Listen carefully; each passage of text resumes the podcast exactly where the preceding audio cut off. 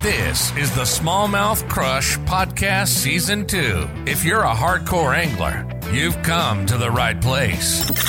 This podcast that will interview some of the top local and regional anglers in North America. Anglers who consistently finish near the top in both largemouth and smallmouth bass fishing tournaments. Travis and his guest will discuss techniques and strategies used to help these anglers stay so consistent and help you become a better angler and gain an edge on your body of water. And now, here's your host of the Smallmouth Crush Podcast, Travis Manson. Hello, welcome to the Smallmouth Crush Podcast. My name is Travis Manson. Again, another great week, exciting week talking with some of the top local and regional anglers across the country. Today's guest, I'm super excited to have him on. We're going to learn a lot when it comes to tournament fishing. But before we get there, let's talk, of course, about the Reel Shot. You guys know the drill by now. They got everything you need terminal tackle, huge selection of top brands Megabass, Jackall, Z Man, Daiwa, Shimano, Keitech, Googan baits, even. Head on over to reelshot.com. Use my code smallmouthcrush15 and get 15% off your first order. They've been a supporter of the podcast. Let them know Smallmouth Crush sent you. Let's bring on this week's guest. Andrew, how are you doing? Doing well. Thanks for having me on, dude. Man, I'm excited to have you because we're going to talk a lot when it comes to tournament fishing. You got a great yeah. track record, and there's a lot to get into with a limited amount of time. You know, when we start talking fishing, uh, time flies. Oh, you could ramble on all day. Before we get into all that, if you could take a moment just to uh, give some of the viewers and listeners a little bit background on yourself. I, I've kind of grown up in the bass fishing world as as a very young uh, person, and I, have my family, my dad, my uncles, my grandfather, they were all into into tournament bass fishing. So I've kind of been born into it in a sense. Uh, none of them made it like nationally; they just love fishing tournaments out west. But yeah, I've just you know grown up in Northern California. I'm kind of north of Sacramento, so regionally where I'm at, we're like where I'm at right now. I'm probably an hour from the Delta, the California Delta. I'm two hours from Clear Lake. I'm an hour and 10 minutes from Oroville, Lake Oroville, probably three hours from Lake Shasta. So we got a pretty good, pretty good amount of fisheries in in our just you know in my backyard. Really, you know, growing up fishing, I, I I started fishing my first my first bass tournament was I was 11 years old, and I was just absolutely hooked about it. I mean, I'm very competitive. I played sports my entire life, and throughout high school, all my buddies, we just go out and just we just go bass fish. That's what we did. We, you know, sometimes we go to the river and striper fish here and there, but bass fishing was was really big for me. And then I graduated high school and went to uh, Chico State in Northern California and joined the the college bass team. We had some success on the in the collegiate tour per se. We traveled all across uh, the country back east and uh, fished all those lakes. I mean talk about a very eye-opening experience coming from California and fishing some of those places, especially being in college. You just get in the truck with you and your buddy, and you got a whole caravan of West Coast fishermen just rolling out out yeah. east. So that was a good time. And then when I graduated college, I started fishing the the Toyota Series. That was four five years ago, and since then I've just been you know fishing on the pro side, kind of uh, learning as much as I can and and uh, had a little bit of success this year and kind of uh, graduated to the next step and fishing the the major league fishing uh, tackle warehouse pro circuit next year. So super excited. Nice. Yeah, man, that's uh, it's a lot of accomplishments right there. And yeah, just, yeah, you know, coming from California, I'm I'm excited because we've had some great uh, smallmouth anglers from the West Coast on for season one uh, but you would be the first when it comes to you know just local regional stuff that goes on across the country out in that that zone love to really dig in a little bit more about that type of fishing and growing up in that that area of that part of the country with so oh. many almost legendary bodies of water right yep. the delta and all that clear lake places that are on my list to fish yeah. at some point i think everyone that follows bass fishing dreams of going out there at some point. How yeah. How good is it? I mean, is it legit? Should should should we should everyone get out there at least at some point in their lives and experience yeah, I, I, for sure. I, I I 100% think that if you have the opportunity to come out west, it's for sure an opportunity. Fishes a lot differently than most places uh, across the country. You can apply a lot of the same techniques, but just the landscape, The Mhm. geography about everything of, of what's going on is a lot different. You know, going and not just Northern California, but you go down to like the desert down at Lake Havasu or Lake Mead. I mean, it's just a whole different world. Great fisheries down there. But being that, you know, that Northern California region, you have the Delta tidal, tidal fishery, grass, shallow, uh, you got current, uh, mainly all largemouth. And and then you go up to Lake Shasta or Lake Oroville where spotted bass dominate. You got 100 feet of water or more, light line, pressured fish. Uh, I, I'd say the one biggest thing that that we I wouldn't say struggle with, but that can make fishing tough is just fishing pressure because a lot of these lakes out here uh, aren't as big. A lot of the reservoirs they get drawn down pretty good, especially now that we're in a drought. We've been in a drought state the last few years, anyways. So, like Clear Lake, for example, one of the best fishery. It is like literally the bass factory. I mean, Okay. you can always catch them uh most of the time it does get tough but you can always you can always get bites and from the north end of the lake to the south end of the lake it's only 19 miles long as a crow flies so it's it's really uh it, it fishes small but it, it is it is a fun lake What's the Um, best time of year to to fish Clear Lake from an outsider? If you were going there to experience what that region, what Clear Lake has to offer. so I I think a lot of people would say the the springtime, and that's a lot of lakes people want to say go to Texas Right. Spring, go to Florida early spring, and I would say yes, go to go to the Clear Lake and the Delta in the spring. You can catch some giant bags, but honestly, like a, a place like Clear Lake, like in the summertime, early summertime, probably one of the best times to go. Not as many tournaments. You can catch them uh, in the grass, punching, frogging, chatterbaits, Mm. and then you can go out into 20, 30 feet, catch them on a big crankbait, jig, Carolina rig, and you can catch a hundred fish in a day and big ones too. Wow. So uh, that would probably be my biggest uh, advice to a lot of people, especially for Clear Lake. Mhm. Uh, Delta, probably the spring, early summer would be a great time, or the fall. And then like Oroville, Shasta, a lot of the spotted bass res- uh, reservoirs, I would have to say the springtime for sure. That's where you get those big giant spotted bass. What's your favorite species to target? Spotted, largemouth, smallmouth, if you could pick. Largemouth for sure. Is I it? lo- Yeah. yeah, I love power fishing largemouth. I mean, I love fishing for spotted bass, but Clear Lake and the Delta are like my two favorite places to go to, and largemouth are probably my my, my favorite. Now the smallmouth deal, we we've got some smallmouth. We don't have like smallmouth specific lakes. I Mhm. mean, we do way up north, but they're pretty small reservoirs. So that's kind of probably one of my things that I, I'd love to learn more about is is really targeting smallmouth. Gotcha. Sure. Yeah. Yeah. It seems like such a diverse fishery. I mean, the fact that you can fish tidal water, you can fish clear lake, you have spotted bass, deep water, uh, finesse fishing techniques come to mind. But you talked about power fishing and, and what, what are you looking for and how are you fishing? So the delta, like I said earlier, is tidal. There's a tide swing every six hours. You're dealing with current, and the me to me that place is kind of the ultimate power fisherman's dream. You can finesse them there too, especially around the spawn. But with current and any current related system, there will be biting fish and reaction fish, right?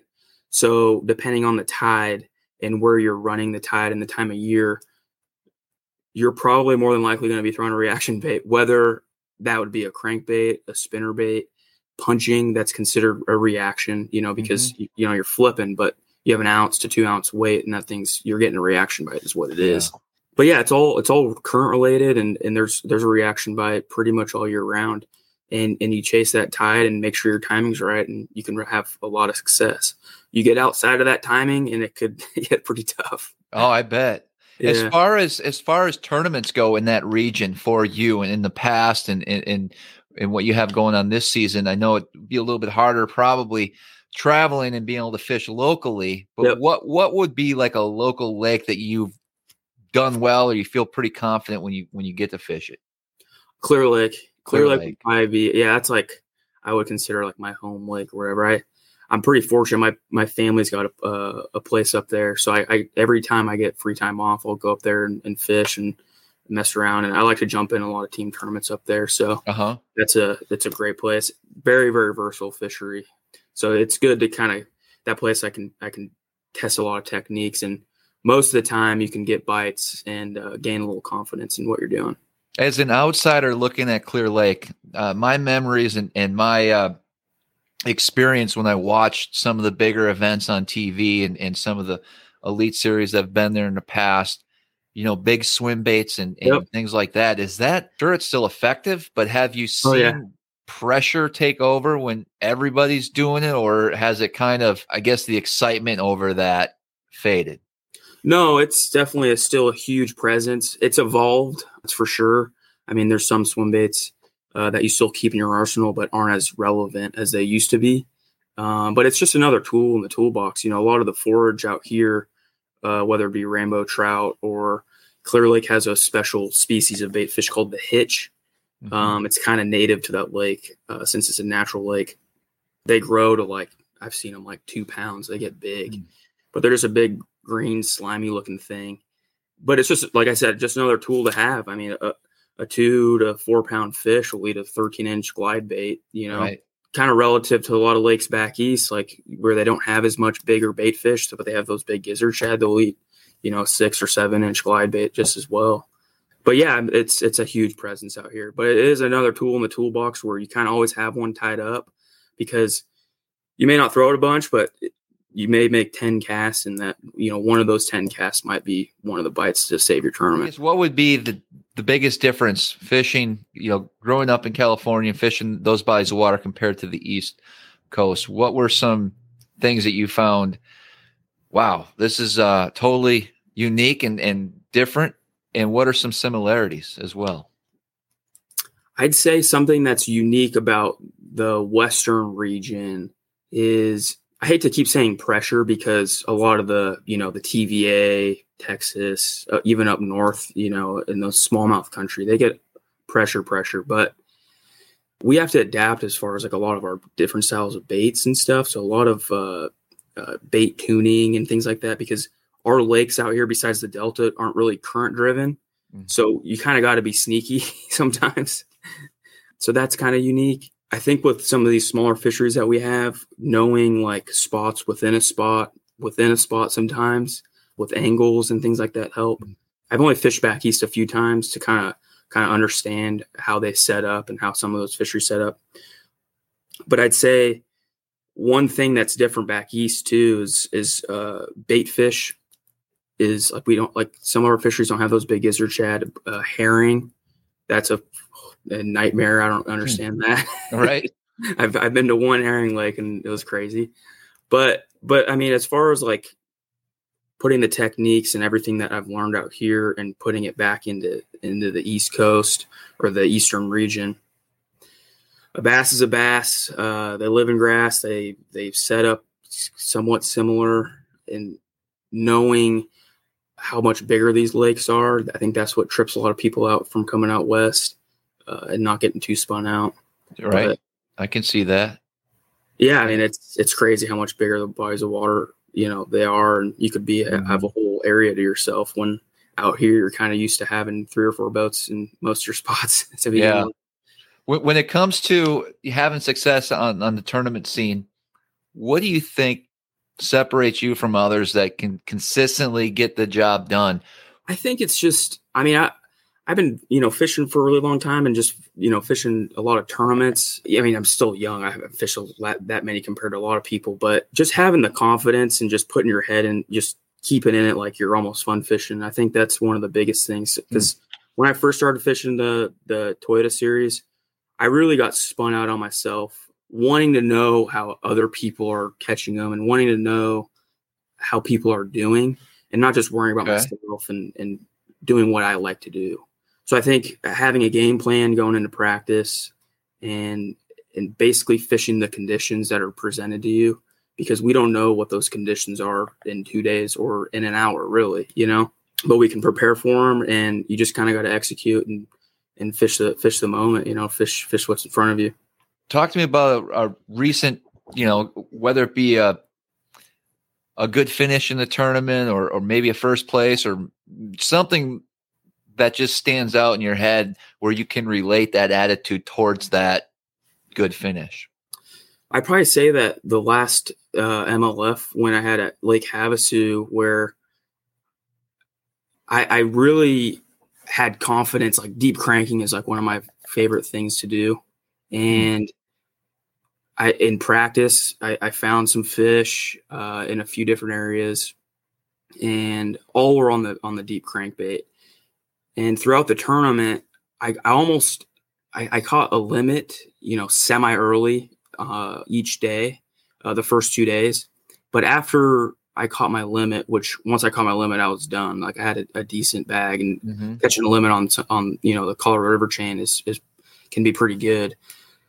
But after I caught my limit doing that, I wanted to go expand and and find more. I wanted to go like I need to go find some more better fish. I need to find a different pattern. And throughout the rest of the day, the first day and the second day, I was getting to the point towards the end of the day where I wasn't even getting bites. Like hmm. I call my limit and I'm like, hey, I'm gonna go practice. I'm gonna go find some new stuff, throw a worm. I'm gonna go throw a jig. I'm gonna go do this. And I wasn't getting many bites. I was spinning myself out. And I'm like, I'm on the right fish. I'm doing the right thing. What am I doing? Like, you uh-huh. know what I uh-huh. mean? Yeah. So that final day, uh, I, I went into the final day just thinking, hey, just do what you did, get how you got here going into the final day, and just trust your instinct. And if it works out, it's going to work out. And that's what I did. I just put my head down, uh, threw that big crankbait all day, and it, it panned out.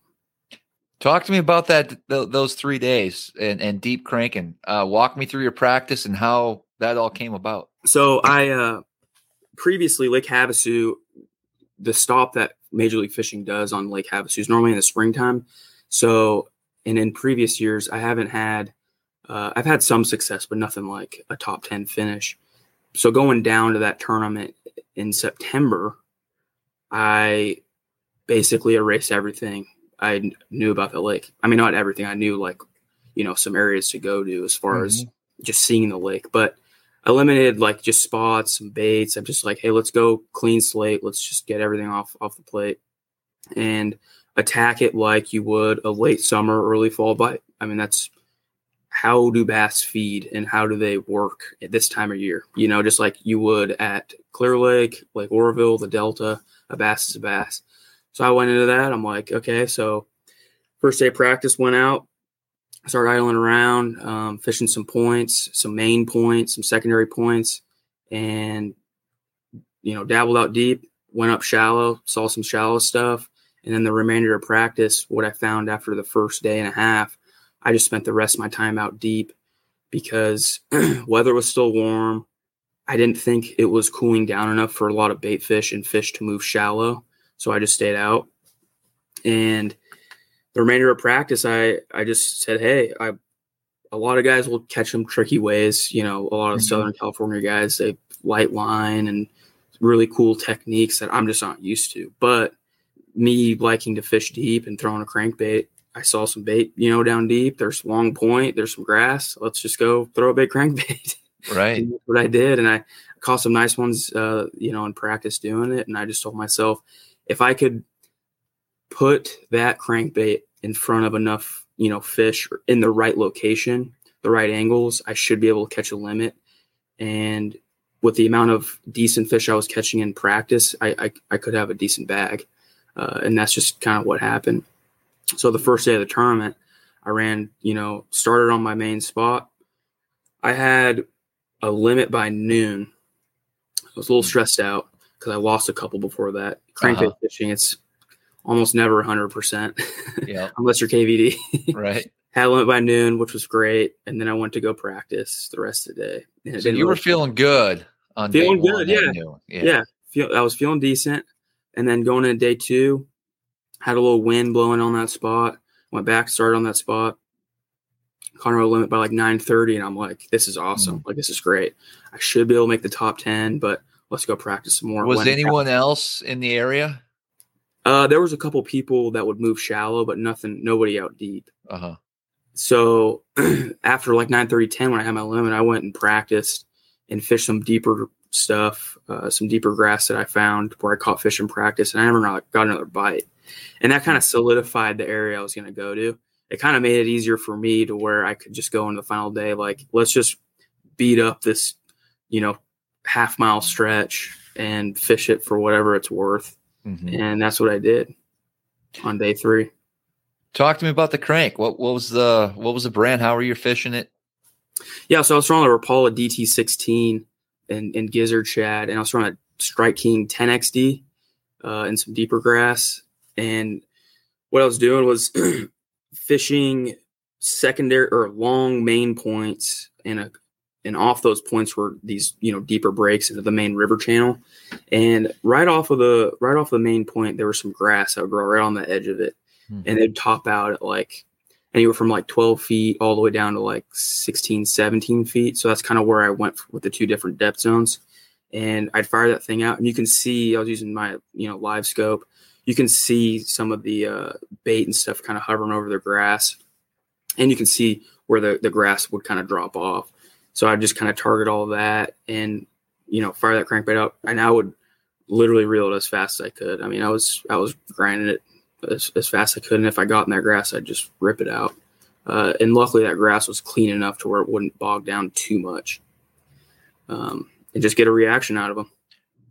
Hey, there's a pretty big difference between a DT16 and a 10XD. What what was the deciding factor of when you were going to throw one over the other? Really, just the deeper grass. Uh, that 10XD, I was throwing on 15 pound test, so it wouldn't dive as deep. So I, I would I would get it down there in that 16 to 17 foot range uh, and was able to rip it out of that grass. When you say you were cranking as hard as you could, what what was the gear ratio that you're using? I was using seven three to one on the on the Rapala and a six three to one on the 10XD. Gotcha.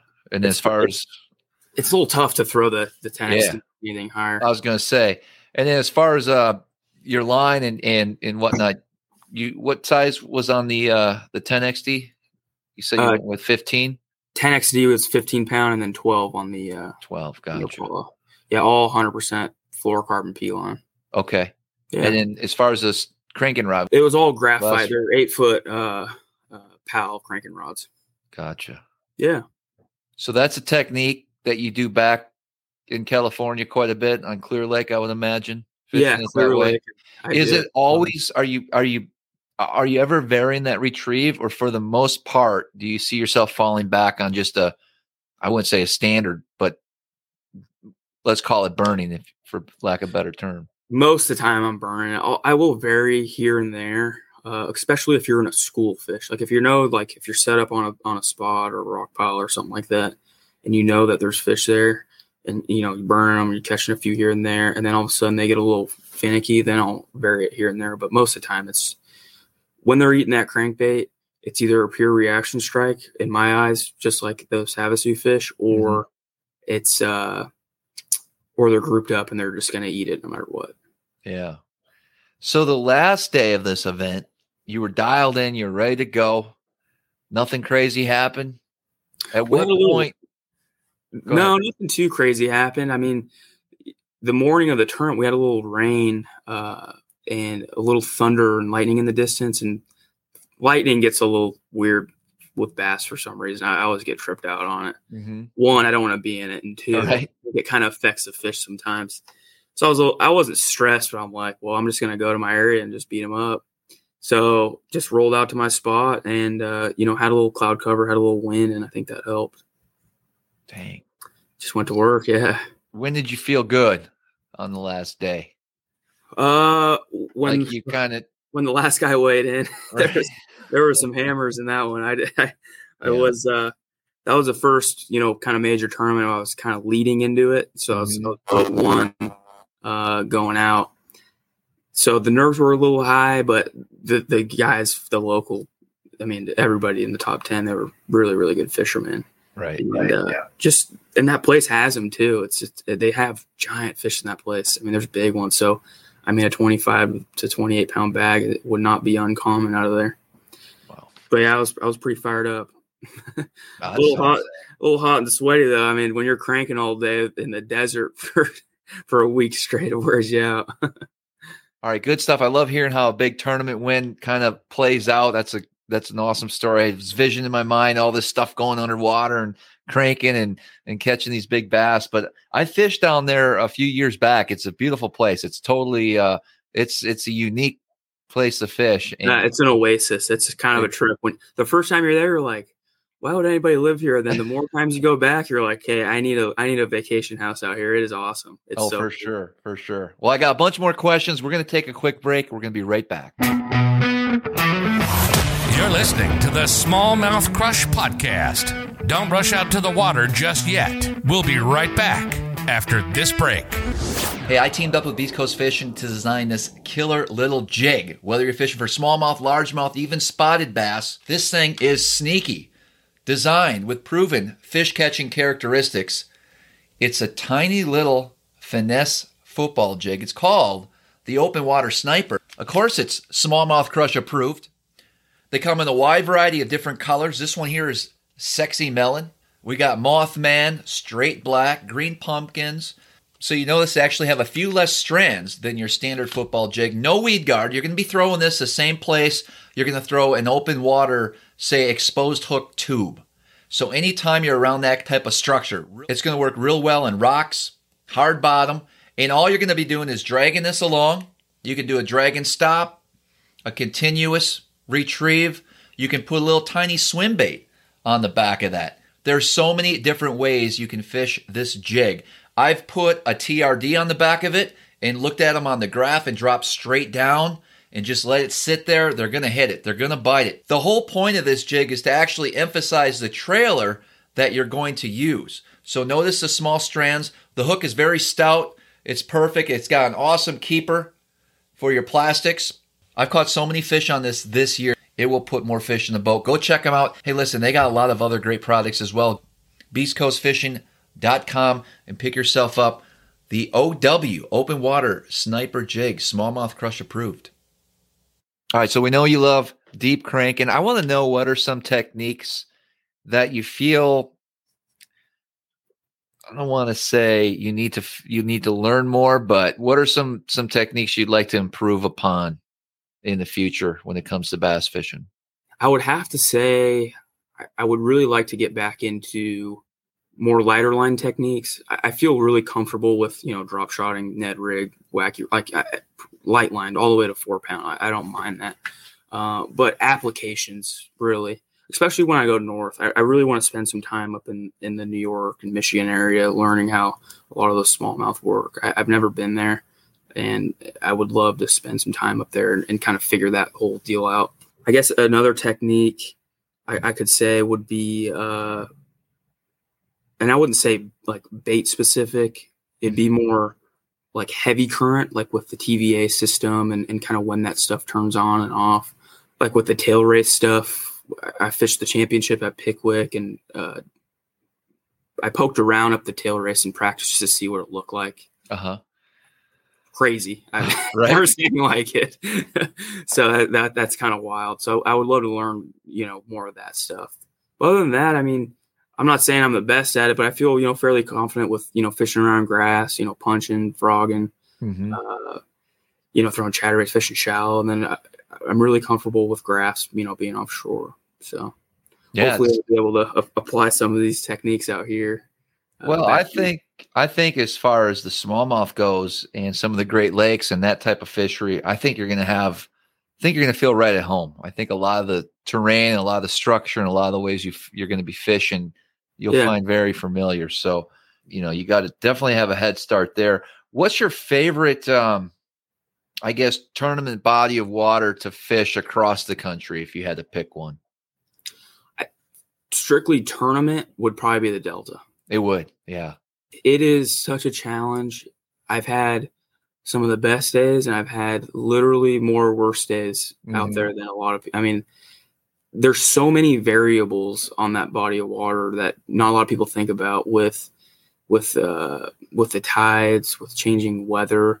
I mean, you go as far as the West Delta, all the way into like just west of Antioch. You can get one microclimate, and then you go way east into Stockton, and it can be a, almost a different. I wouldn't say crazy weather, but I mean a five degree swing and it, it could be a whole different deal. Is there a lot of water there? It spreads out quite a bit. It's a pretty big place, yeah. It, you can Mhm. get you can get around. I think where a lot of people win tournaments, it, it can be somewhat small, but it's it spreads itself out pretty good, Mhm. especially since it's titles, which is which is nice. But as far as tournaments and just being very competitive and and just wanting to understand bass fishing too. There's so many puzzle pieces to put together where you know you really have to be on top. And I'll tell you what, after en- the end of a, a tournament or just fishing for a few days out there, Mm-hmm. you're wore out. I mean, you're just nonstop thinking about tides, timing, bait fish, wind, what. I mean, it's crazy. It's such an awesome fishery. And then you have, you know, they're spraying grass here and there, so you got to know which grass is good and Wow. pressure and So much that goes into it. But yeah, they put, in, they- put in uh, this year. They put in, and they've done it in years past. Uh, they put in a salt barrier in, in part of the False River off the main the main river, so it'll change like the tide in some parts. Uh, so like water flow change. So it's it's crazy. You Californians do some crazy stuff, man. That's for sure. sure do. Isn't that the truth? I got to Yeah. ask, what's your biggest, uh, biggest fish, your biggest personal best? It's got to come from one of those. It's uh, yeah, eleven twenty five out of Clear Lake. Wow. yeah. Giant. How about spotted bass? Uh it's it's a uh eight seven. Jeez. Yeah. Wow. And my smallmouth is like a four or five pounder. right, right. Hopefully I'll hopefully I'll beat the smallmouth this year. when Yeah, I- you should. Jeez. You should be able to. You know, I ask everyone on this podcast uh, just because I, I love the uh, I love to hear the answers. So listen, if I gave you one bait to throw for the rest of the season, let's just say you're you're hanging out in California, you're fishing the Delta or Clear Lake and those bodies of water, what bait would you choose if that's the only bait you could use? What would that be? I'd probably have to go with some sort of crankbait throughout the country or just regionally here, or if you just want to pick Clear Lake or the Delta specifically. I mean, a crankbait can do a lot of work. We got to narrow it down because there's a lot of different crankbaits out there. Gosh, uh, it'd probably have to be.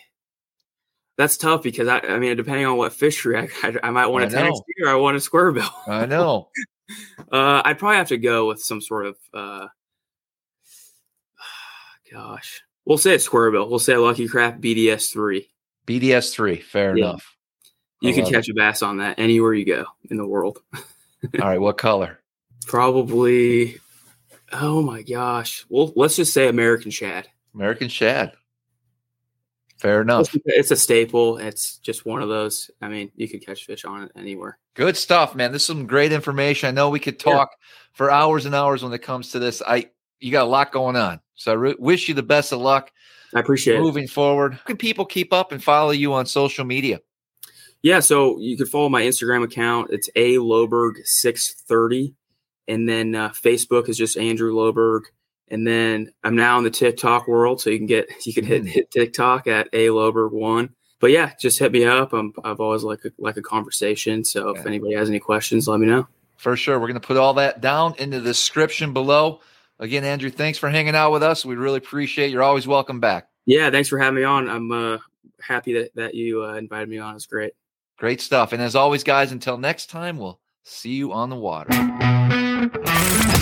Thanks so much for listening today. Make sure that you're subscribed to the show and follow us on Instagram. It's Smallmouth Crush. Also, the YouTube channel, Smallmouth Crush. And if you feel so inclined, please leave us a five star rating and comment with a review below. And as always, until next time, we'll see you on the water.